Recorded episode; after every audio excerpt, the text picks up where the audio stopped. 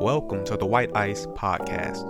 Come tag along with us on this journey through topics, discussions, and dialogue to try and make sense of this world we live in with your host, Vincent Harris.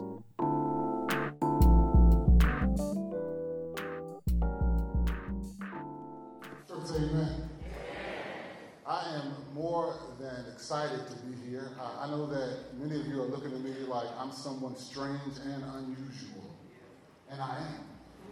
I'm strange and I'm unusual. But one of the things that I know about this place is that I stand right now in the geographic center of Wiley College. This is the heart of the college. This is the soul of the college. And the chapel was built here so that we would all gather in a common place that would give us opportunity to bind our souls together in love. Whatever your religious persuasion is or might be, this is the place. So I am so happy and so grateful that we are in this place. Amen? Amen. I want to thank uh, Chaplain Robinson and Dr. Felth. I'm just grateful for you all inviting me here. Uh, I don't get a lot of invitations to preach, so you all may know after I finish that, but we won't ask him to come back anymore. But Houston isn't that far away, and I'll come anytime, and it doesn't matter what the occasion. To all my students, I've got some students out there. Would y'all stand up? Just I don't know who you are, where you are, but stand up. If you were, if you were in my classes when and you're teaching here, yeah. So there's one. Anybody else? And I thought Minnie was here, but I guess she's not here today. All right, y'all know Minnie Murray? Yeah, she she was one of my bad students, so don't tell her I said that.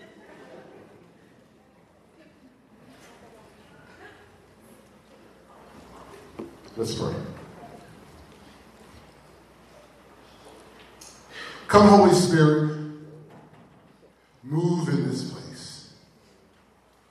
Fill us with your power that we might do the work that God has called us to do collectively.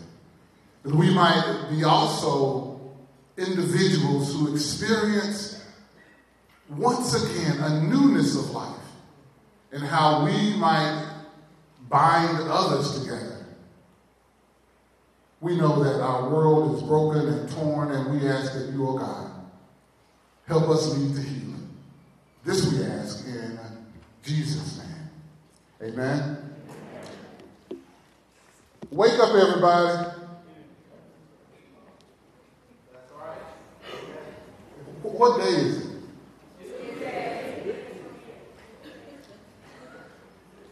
I came in 25 years ago. My son, my youngest son, uh, wasn't even a year old yet.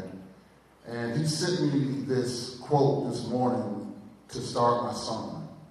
So, y'all excuse me if it is beyond some of y'all's understanding. There's a movement we've been grooving on. You can move or stay you're asleep. Did you get it? I don't know how many of you were a part of Black Lives Movement, Black Lives Matter, Black lives that were part of an onslaught. How many of you know who Trayvon Martin was? How many of you know who Eric Gardner was? How many of you understand that these young men and Michael Brown and, many others were a part of a movement that many of us didn't know was going on? Mark Twain had a quote. His quote is He died at 30.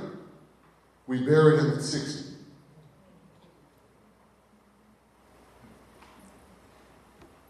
The Walking Dead. 30 years Walking Dead. The Walking Dead. You have to know that people who have quit learning are dead. I was talking with my mother the other day, and she gave me information that I didn't really understand. But she said when I was five years old, they bought a set of World Book Encyclopedia at Childcraft. Go across the street to the library for those of you who don't know what a World Book is. But in World Book, what I could do is that I could, I could, I could go around the world in the World Book. I could, I could learn about people from other countries. I, I could find my favorite nursery rhymes. I could even do a book report or two. But, but the issue of the World Book was that it was biased.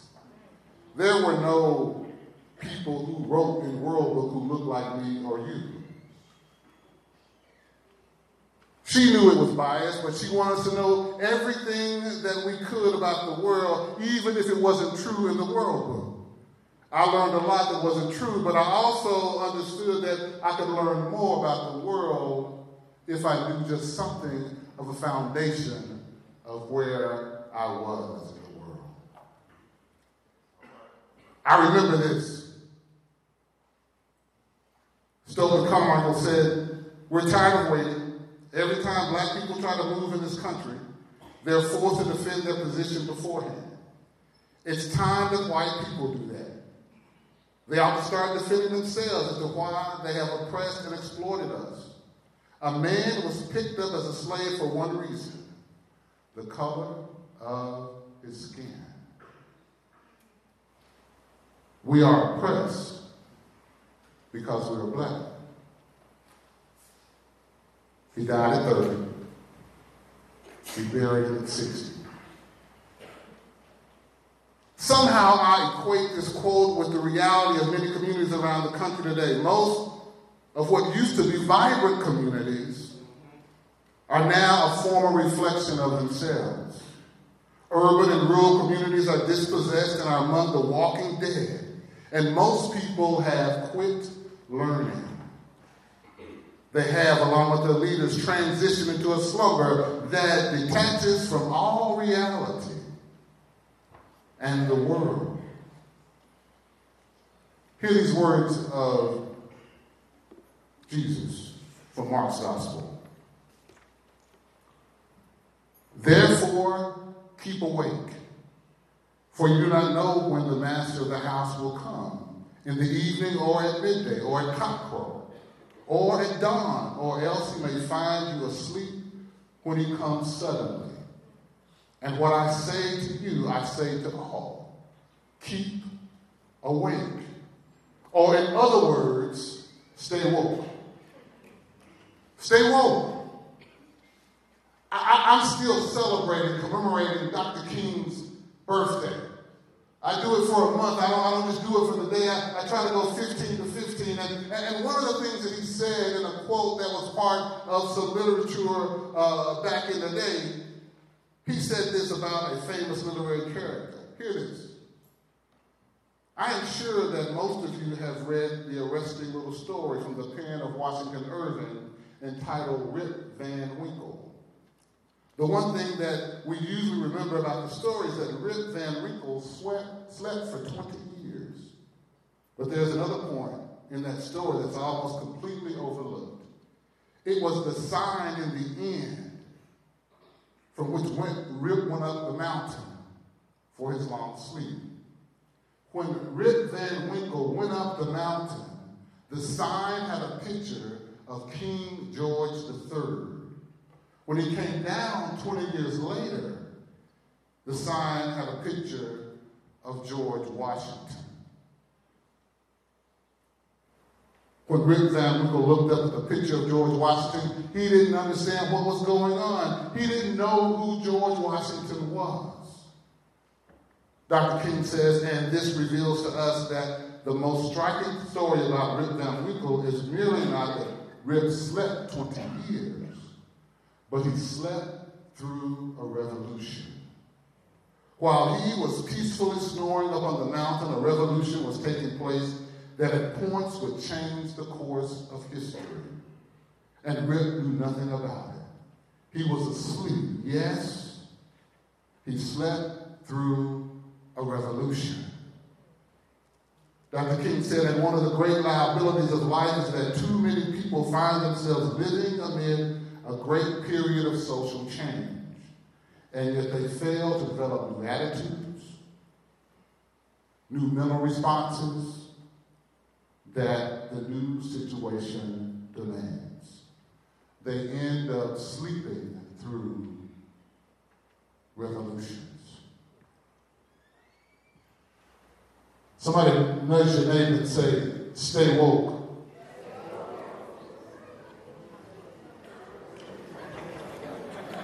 Okay, does your other neighbor say, stay woke.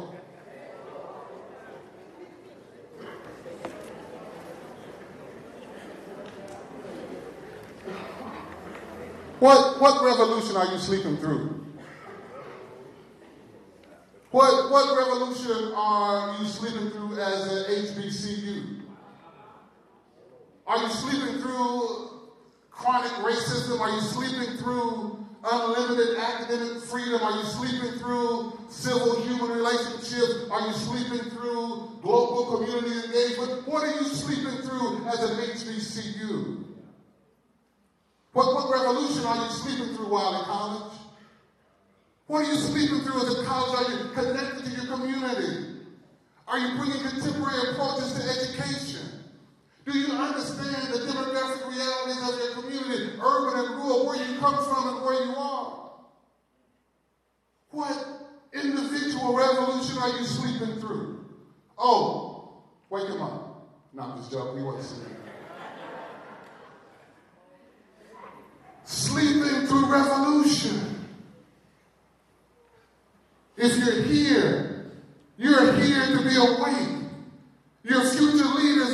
And communities and religious faith organizations, you need to be woke. This is a time of revolution. You know what Malcolm says revolutions mean bloodshed. But nobody's wanting to be killed today.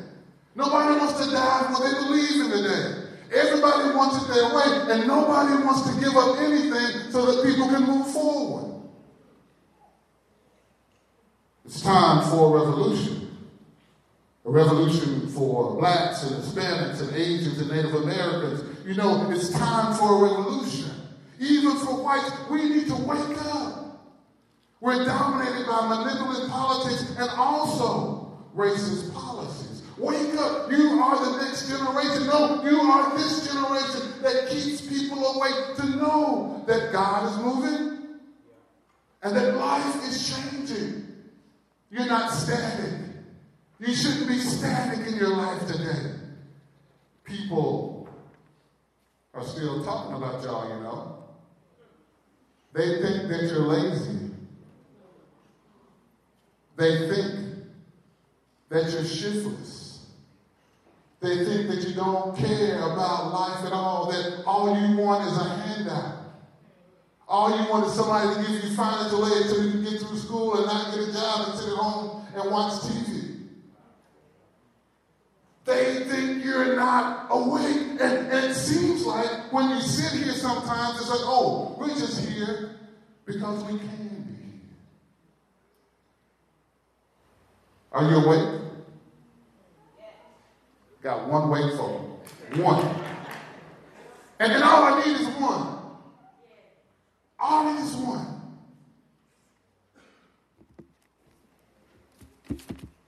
Hear these words from the book of Acts, real quick. I got six minutes. Somebody holler out six minutes.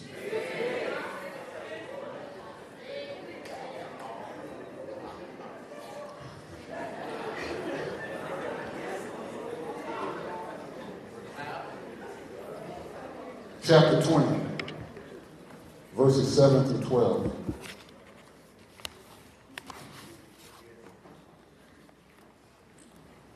On the first day of the week, as we gathered together for a meal, Paul was holding a discussion with them. Since he was leaving the next day, he continued talking until midnight. I won't be here until midnight. There were many lamps in the upstairs room where we had gathered. A young man named Eutychus was sitting in the window He was sinking into a deep sleep as Paul talked on and on. When he was sound asleep, he fell from the third floor and died. Paul went down, fell on him, and embraced him, then said, Don't be alarmed, he's alive. Then Paul went back upstairs and ate. He talked for a long time, right up until daybreak. Then he left. They took the young man away alive, and they were greatly comforted. I want to give you seven pillars real quick in six minutes, five and a half. Seven pillars to stay awake, to stay woke. The first one is urgency. Urgency. Paul was leaving the next morning and he had to tell everything that needed to be told in that 24 hour period. You are at a point in your life where you have to be urgent about everything you learn in these next four to five years. This is not time for you to be asleep. This is time for you to be awake and be urgent about where am I going in my life? How will I support myself? How will I change my community? What can I do to be different? It's an urgent time for you in this place. You're not going to be here forever. You're not going to be like me. It took me six years to get out of college. Six. Why? I know sense of urgency. Man, I was on campus. I had financial aid. It didn't matter. Urgency. The second pillar is setting. Setting. You know, how many of you stay up late at night in smoke filled rooms?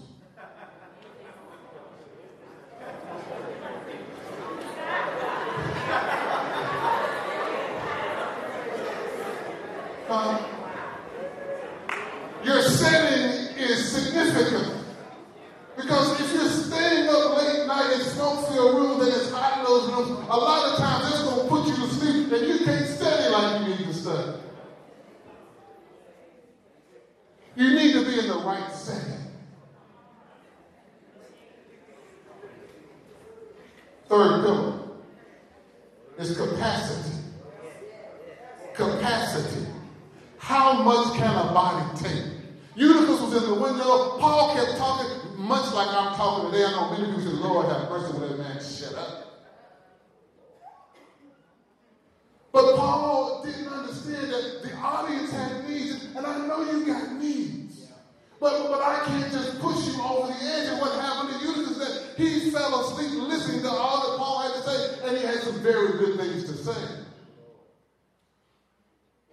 We are in danger of dropping off to sleep because we don't understand that you have to have capacity to move and to be energized.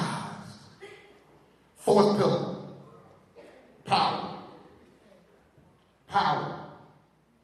Now, what happens with Paul is that he's talking on and Falls out the window, and when he falls out the window, for whatever reason, I know God probably puts in Paul's spirit. He's talking, talking, talking, but he falls out the window. Everybody says he fell. Paul rushes down to where Eutychus is, and he picks him up, and he said, "Don't worry about him. He's alive."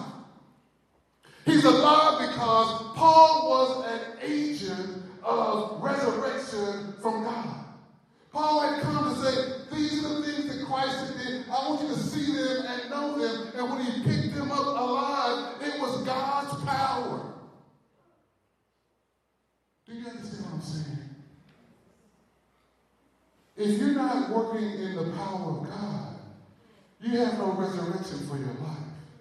If you're not in God's power, there's no resurrection in your life. God is greater than all things, including our mistakes. Anybody ever made a mistake? Fifth pillar, flexibility. Sometimes you got to change your plan to get done what needs to be done. You can't always do it the same way. Sometimes you have to revise your plans. I'm moving on. Sixth pillar obedience. Obedience.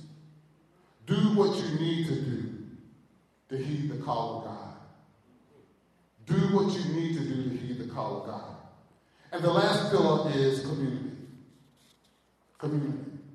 When, when, when, when, when Paul raised Eutychus from the dead, and Paul went back upstairs and started his discourse again, Paul left that next morning, but somebody had to take care of Eutychus. Somebody had to heal Eutychus. Somebody had to be with him during that process. And what happened with Eutychus is that he had a community to walk with. Are you walking with your community? Is your community walking with you? Seven pillars urgency, setting, capacity, power, flexibility, obedience, and community.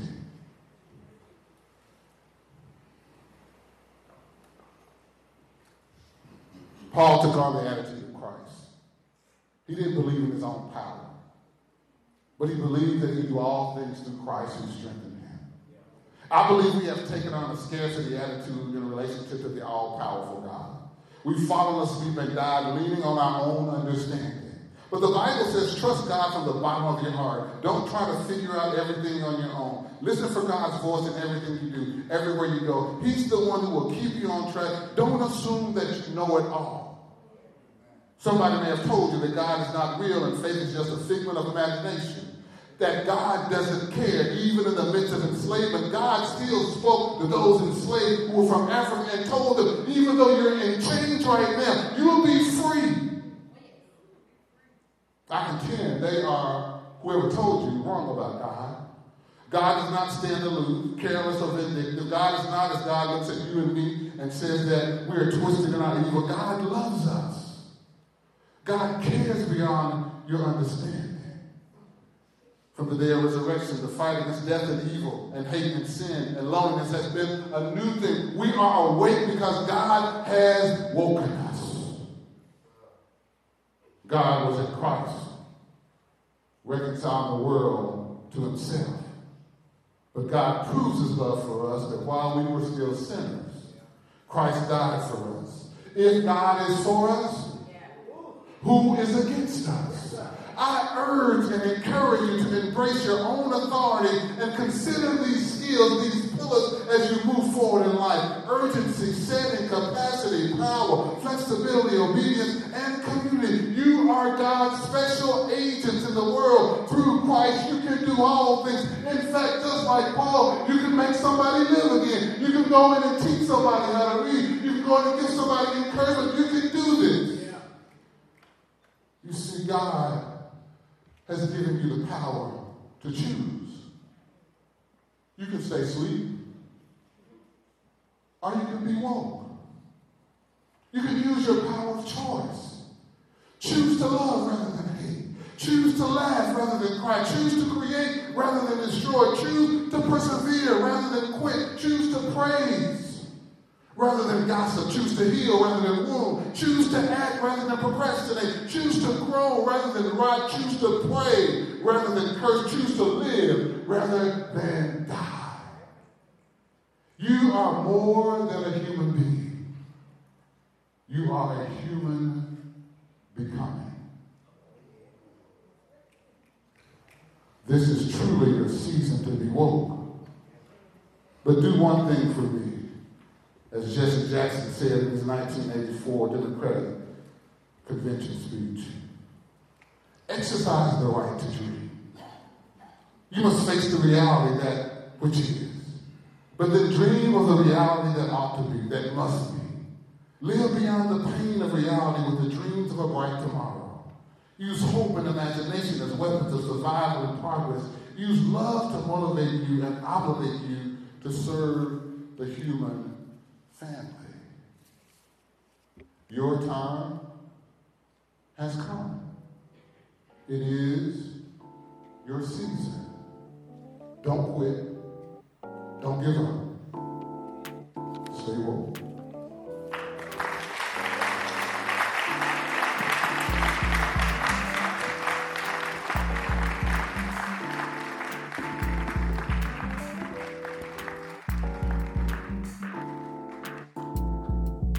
You for joining us today on the White Ice Podcast. We have more episodes coming soon. Blessings and peace.